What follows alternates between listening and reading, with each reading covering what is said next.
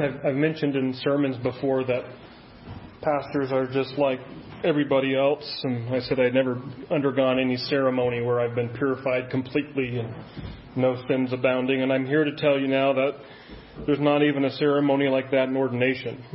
so I was kind of bummed. I was hoping I would be perfect from now on. So, um,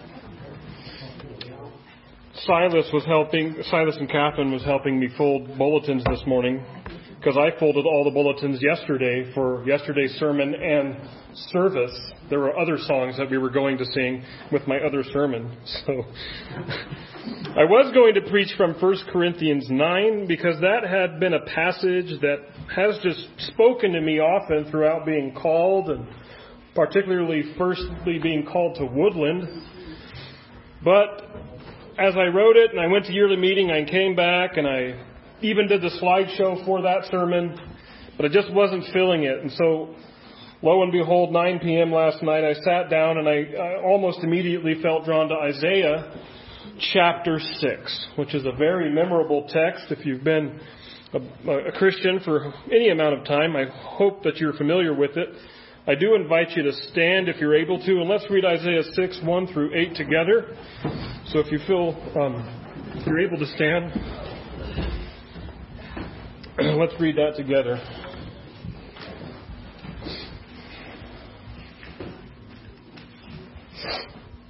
We read, In the year that King Uzziah died, I saw the Lord sitting upon a throne, high and lifted up and the train of his robe filled the temple. Above him stood the seraphim. Each had six wings. With two he covered his face, and with two he covered his feet, and with two he flew. And one called to another and said, Holy, holy, holy is the Lord of hosts. The whole earth is full of his glory. And the foundations of the thresholds shook at the voice of him who called. And the house was filled with smoke. And I said, Woe is me, for I am lost, for I am a man of unclean lips, and I dwell in the midst of a people of unclean lips, for my eyes have seen the King, the Lord of hosts. Then one of the seraphim flew to me, having in his hand a burning coal that he had taken with tongs from the altar. And he touched my mouth and said, Behold, this has touched your lips, your guilt is taken away and your sin atoned for. And I heard the voice of the Lord saying, Whom shall I send? And who will go for us? Then I said, Here I am. Send me. Let's pray.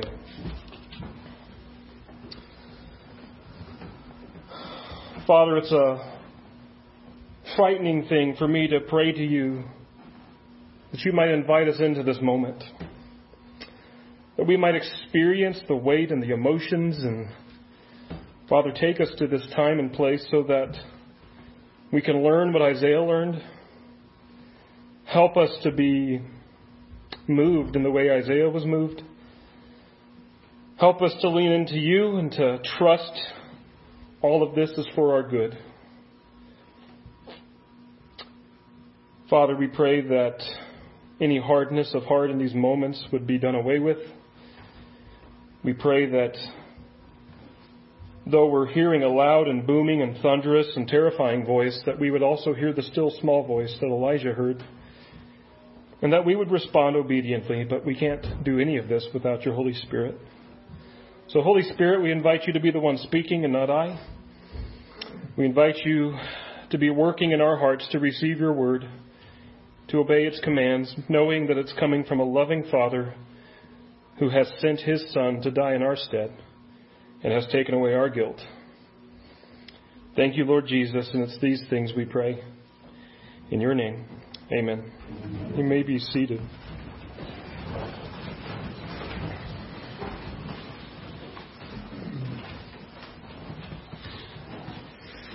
I was tempted to do what perhaps makes most sense to most people as I sat down to study and write from this passage, and that is just look at these words and these names and creatures like Uzziah and Seraphim, and, and I said to myself, let's just skip the Biblish. Let's just skip the culture stuff. Let's hone in on the important part.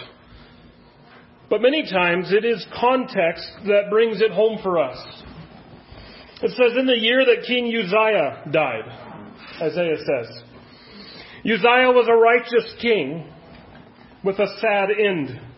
I kind of like seeing the opposite stories, right? Bad kings with redeemed endings. But Second Chronicles 26 verse 5 tells us that Uzziah set himself to seek God in the days of Zechariah, a contemporary prophet of Isaiah, who instructed him in the fear of God, and as long as he sought the Lord, God made him prosper. But then the chapter of Second Chronicles 26 would go on to tell us that Uzziah would defeat the Philistines, like King David before him. But then verse 16 would say, When he was strong, he grew proud to his destruction, for he was unfaithful to the Lord his God. Have you ever had a king fail you? Have you ever had a leader fail you? You know, I don't talk about politics too much, so I guess I'll do it all today. No, just kidding. But in 2016, I really didn't care for either candidate for president, so I put my vote in for an independent candidate, and I lost, of course. In 2020, I put my vote in for President Trump. I had been impressed despite his character flaws, what he had accomplished. I lost again. I also lost my vote in, 20, in the 2012 election and the 2008 election, so I've never voted for the winning candidate. So I've joked with some people that my, with my propensity to never have anyone who I vote for win, I'll be voting for President Biden in next election. but any case, have you ever had a leader let you down? Psalm 146 verse 3 says, Put not your trust in princes, in a son of man in whom there is no salvation. When his breath departs, he returns to the earth, and on that very day, his plans perish. You know, we're talking about the reign of Uzziah, but before all the rulers, leaders, kings, and princes of Israel, this was the problem. The very want of a king when Israel had a king was a problem. 1 Samuel 8 tells us that for they have not rejected you, God is talking, but they have rejected me from being king over them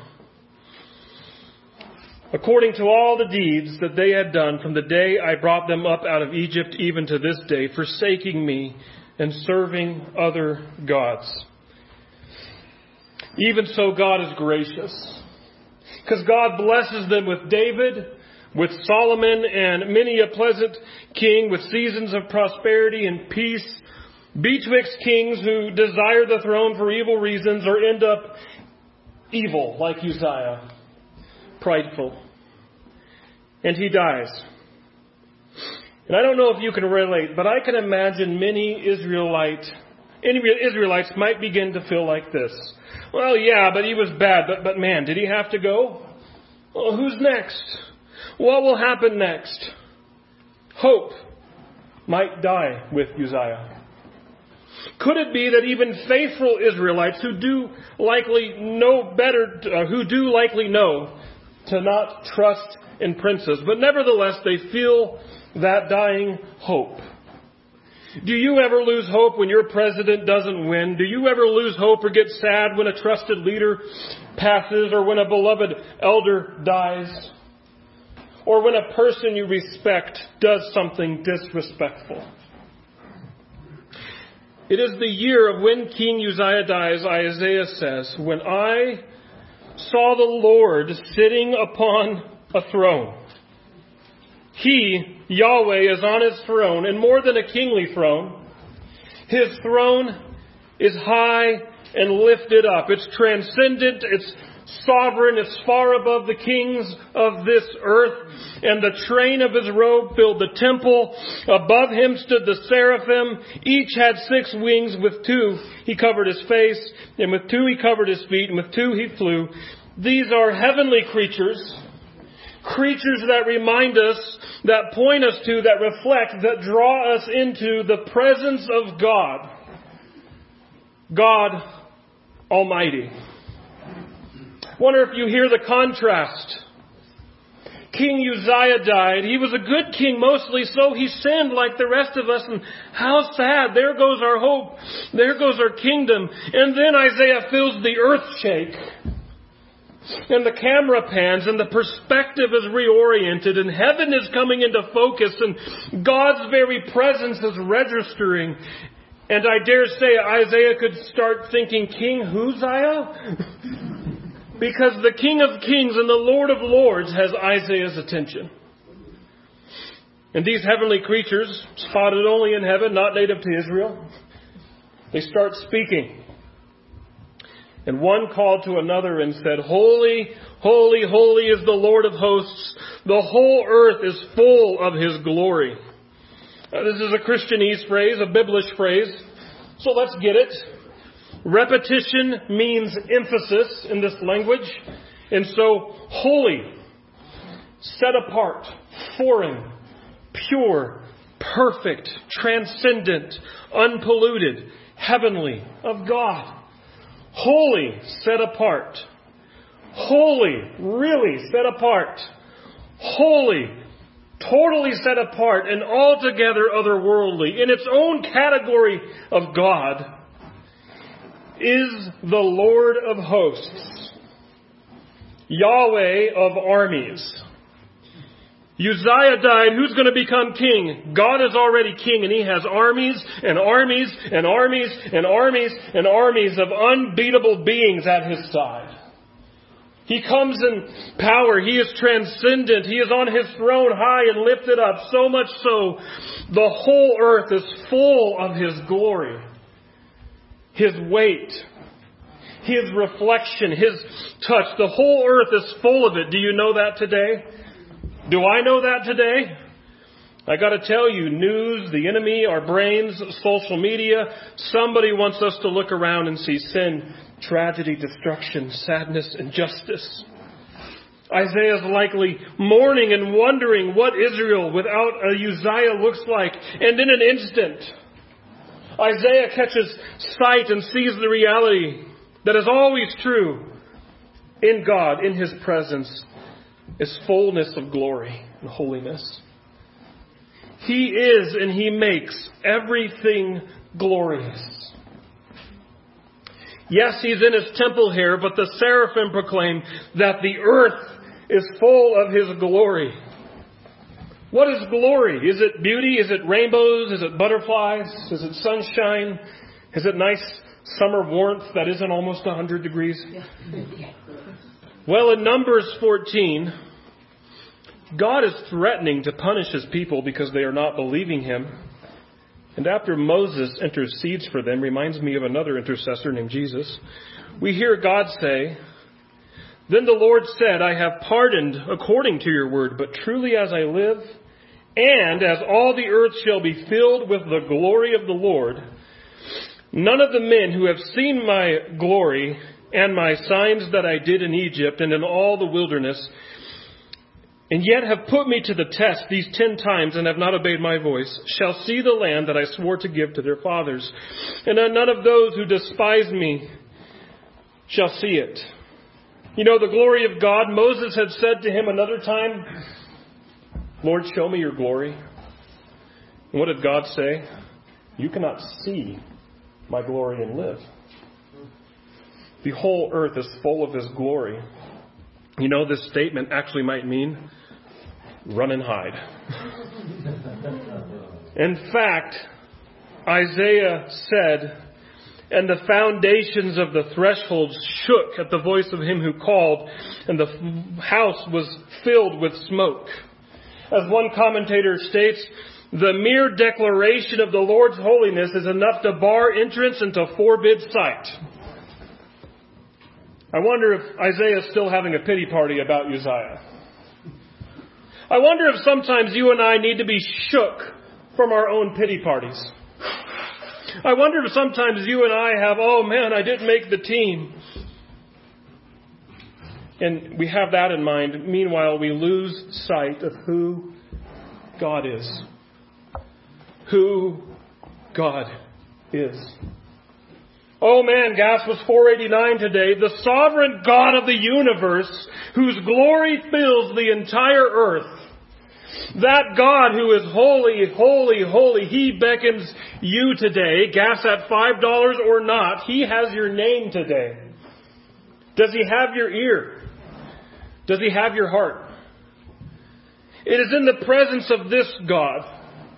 It is the blindness that this God brings. It is in the captivity and paralysis where the foundations and the threshold shook, where Isaiah comes face to face with the glory that kills people where they stand, that Isaiah knows his place. And he cries out, Woe is me! For I am lost. I am a man of unclean lips, and I dwell in the midst of a people of unclean lips, for my eyes have seen the King, the Lord of hosts. Wonder if he caught something. You know, he didn't need the Ten Commandments recited to him. He didn't need someone shaming him with the law. Now, sure, sometimes there might be a place for convincing someone to just see how they've sinned.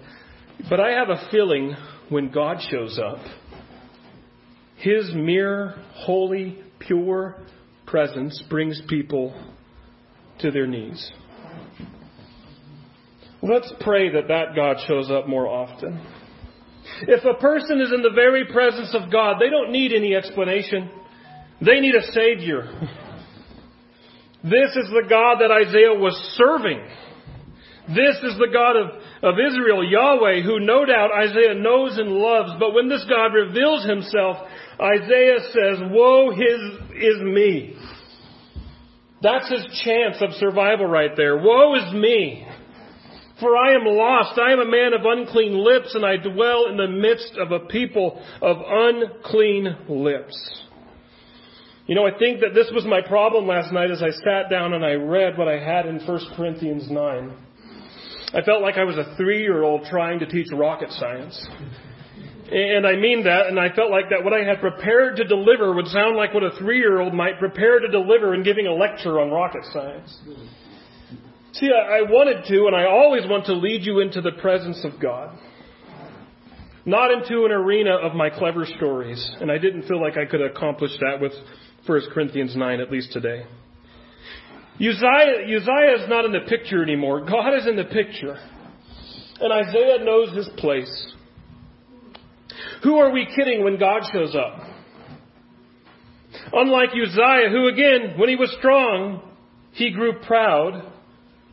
Isaiah, the very voice and the very prophet of God, knows his place before God. You know, I, I befriended a, a pastor some time ago. He wasn't successful at pastoring, and for many reasons he left the ministry. But when he was still in the ministry, I remember hearing him always say, and perhaps this was actually showing maybe of insecurity, but I'm here with him sometimes. He says, he would say, It terrifies me I'm supposed to get up every Sunday and speak on behalf of God? How can one do that? All these people are coming to hear me? Do you hear that from the prophet Isaiah? I am a man of unclean lips, and I dwell in the midst of a people of unclean lips. What chance do any of us have? You know, despite what comes out of my mouth on most Sundays, wouldn't you like to know what's coming out of my mouth on other days? In other times and in other settings? I wouldn't like to let you know. the half brother of Jesus, James, would write, Not many of you should become teachers, my brothers, for you know that we who teach will be judged with greater strictness. For we all stumble in many ways, and if anyone does not stumble in what he says, he is a perfect or mature man, able to bridle his whole body. If we put bits into the mouths of horses so that they obey us, we guide their whole bodies as well. Look at the ships also, that though they are so large and driven by strong winds, they are guided by a very small rudder wherever the will of the pilot directs. So also the tongue is a small member, yet it boasts of great things. How great a forest is set ablaze by such a small fire. Some of us might know something about that. And the tongue is a fire, a world of unrighteousness. The tongue is set among our members, staining the whole body, setting on fire the entire course of life, and set on fire by hell. All right, there's a good thing to read before you go to bed, right? Isaiah knows his place. He's got no chance. God has shown up. He's got bigger problems now than Uzziah dying. And in instant, Isaiah has moved from dreary, rainy, foggy dusk in the, wake, in the wake of Uzziah dying to a terrifying cyclone of power, fire, and fury in the very presence of the universe maker. And Isaiah's got no chance unless, verse 6, then one of the seraphim, one of the heavenly creatures, creatures native to heaven, flew to me. Now, I was thinking about this. Isaiah's got to be thinking, what's he going to do? I kind of freak out when a bat flies my direction. I know a little bit more about them, I think, than seraphim. Isaiah's already counting his moments, and here is a terrifying otherworldly creature flying his direction, ha- having in his hand a burning coal that he has taken with tongs from the altar. That doesn't sound any better, right? Is he going to brand me? What is he going to do with that burning hot coal? Isaiah is toast. And he touched my mouth and said, Behold, this has touched your lips. Your guilt is taken away and your sin atoned for. Do you feel that? That's the gospel. That's the emotional sting of the gospel. That's when nails pounded into his hands. That's when searing pain came up from the backside from a flogging. That's when the weight of the world tore muscles on the body as Jesus sagged. When the venom of the world made it into his ears. And when Jesus cried, Lord, forgive them, for they know not what they do. When pain meets peace when punishment meets providence, when curse meets Christ, when sin meets salvation. In the very presence of the God of armies, whose very definition of him, spoken by others, blinds the room that he occupies with smoke and shakes the foundations of those who are in his presence, whose very presence condemns a man by his just being present and holy, that God forgives the man he knows condemned. Reminds me of a tax collector, an extortioner, a blackmailer, a Jewish man who would, like Judas, betray his own countrymen for money, who would work for the enemy that has already conquered them. He was once caught alive, not dead, but alive at the temple. Standing far off, he would not even lift up his eyes to heaven. Serves him right, right? Because if he looked up, he would have no shame.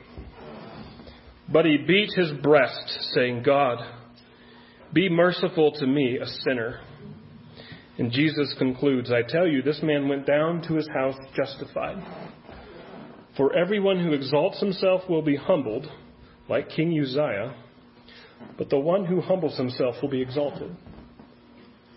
Doesn't require much. The universe maker, this this terrifying reality, this God of all creation with armies at his beck and call. He is a, a Grand Canyon compared to us little ants. And he doesn't require much. He requires humility. And so far often we answer like Uzziah and we're looking at the Grand Canyon and we have the audacity to chuckle and say, I can conquer this. I bet I could jump over it. The prophet of God, Isaiah, lover of God, knows his place, and because he knows his place, God's showing up at his house today in power to save and not to judge.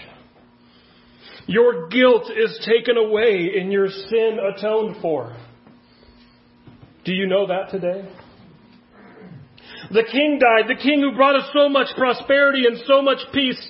Your guilt is taken away and your sin is atoned for. That's better news. That's more imminent news. That's more important news. It reminds me of another story. Hey, Jesus, did you hear about Pilate? He murdered some worshippers at the temple. Jesus replies, Do you think that these Galileans were worse sinners than all the other Galileans because they suffered in this way? No, I tell you, unless you repent, you will all likewise perish. Or those 18 on whom the tower in Siloam fell and killed them, do you think that they were worse offenders than all the others who lived in Jerusalem? No, I tell you, but unless you repent, you will all likewise perish. Yeesh, Jesus. You seem to be more concerned about sins and forgiveness and repenting than the stuff I'm interested in. We lost Uzziah, he was a great king. There was a tragedy at the temple. All the news sources are buzzing and sending us notifications on our phone. Your guilt is taken away and your sin atoned for. Why talk about that? Because that will save lives. That will bring hope. That will change focus. That will reorient hearts and minds from curse to Christ, from sin to salvation, from dark to light, from lies to truth, from waywardness to the way. And this is what God wants in the wake of salvation. What's next? This is what God wants when someone gets it. When someone is able to realize that their little problem, or even their world's big problem, is no match for God. Like I said, it's like a dreary rainstorm complete with a melancholy nerd staring out the window. That was, that was Isaiah with worrying about Uzziah. And it's in contrast to this violent tornado that's ripping a house off its foundations and it's all happened so fast that the nerd's left standing in the presence of what did such a thing. And the nerd, Isaiah, knew his place. And God, taking note of his humility and his honesty, forgave him. And then Isaiah says, And I heard the voice of the Lord saying, Whom shall I send, and who will go for us? Then I said, Here I am, send me. What God wants to pick people for his team is only one thing humility. Honesty comes easily out of humility. You realize that God wants the guy with unclean lips? What's that guy? And you might be saying, humility, where do you get humility out of here I am, send me? I get humility out of that because that's trust. If Isaiah had an accurate judgment of his state, a man of, uh, of unclean lips, he also had an accurate assessment of God's salvation. God touched him. God changed him. And if God touched him and forgave him and changed him, then God has Isaiah's confidence to send him. I wonder if that's the problem for many of us. We profess this I'm a man of unclean lips. I'm not qualified. I'm such a sinner. And Christ shows up, forgives us. Thank you, Jesus. I believe it. I'm saved. But then we do this. I'm still a man of unclean lips. Man, I'm so rotten. I sin so much. No, have a little confidence in the God who saved you. Well, Kevin, we still sin. Yeah, and Jesus still saves, doesn't he? The Spirit still lives. The Spirit still leads and guides and talks, doesn't he? But I'm not qualified. I'll be too busy hiding under a rock or playing with my sins on any mission that God might call me to, domestic or foreign. So are you sure that you've met the right God? The smoke breathing, earthquake shattering, thunder yelling, holy, holy, holy, earth filling, glory God, that one, did you get the right number? Because if that guy talks to you, you better listen. If that guy says you're saved, you're saved. If that God asks, who will go for us, and you're the only one in the room, he's dropping a hint. and if you can trust him to save you, can you trust him to send you? Kevin, what are you saying? Are you saying that God might be calling me to go on a missions trip or move or switch careers or is it just a witness to my neighbor or and my answer is yep. All of the above.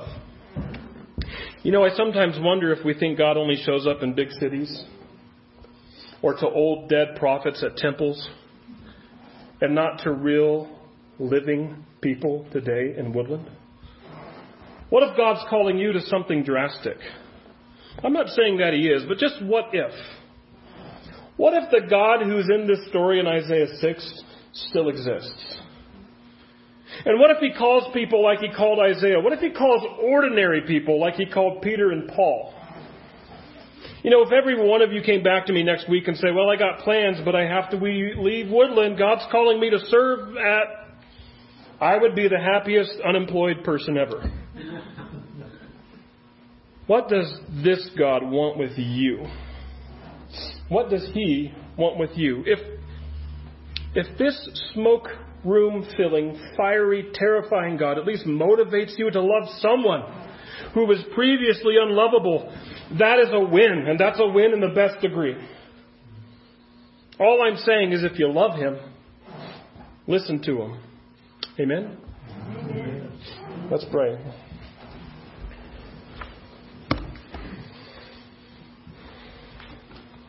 Father, um, as a kid who grew up in the church and knows a lot of Bible stories by heart, sometimes I just read through passages quickly and never hits me. Never. Isaiah saw you. That was a terrifying thing. And it was an amazing thing because the moment he shook and was scared under his terror, you forgave him. Father, you still live and breathe and move today. You're still saving, you're still calling, and you're still sending. Father, would you put it in our hearts that we can dream big because we serve a big God? Would you put it in our hearts that there are people that are around us that we're not here to just soak up every Sunday and go about our business every week and come back every Sunday, but we're here to because we're sent. Paul would say that we're all living in our boundaries and our times for a purpose. Help us, Father, to obey you. Sometimes you're not calling us to be a prophet to a nation that's not going to listen, but maybe you're all calling us to be a friend to a neighbor that may one day listen. Or even if he doesn't listen, you're still calling us to love someone, to reach out to someone, speak to someone. Holy Spirit, I pray that if any of us are not even in the sent stage, we're still back in the called and we need to be saved. Father, if, if we feel the weight of our sin and, and if we wonder, are we saved? Are we forgiven? This is a message to say yes. All you need to do is put your trust in my Son Jesus, who died for your sins, who took upon your sins at the cross and died for them, and then he rose again, showing that he conquered the grave. And he extends the invitation and he says, I paid your punishment. So, Father, if, if that's where we're at, I pray that people would put their faith and trust in you today. We ask that you would give them and give all of us the Holy Spirit, that we would move forward knowing that we're owned by you, that we're your son or daughter. Father, thank you that you're not an angry taskmaster king, but also you say you are my friends. That you're both sovereign and you're familiar with us. And now, Father, I would just pray for the off, uh, the potluck we're about to enjoy, that you would bless the hands that have prepared the food, that you would bless our time together. We ask this in Jesus' name. Amen.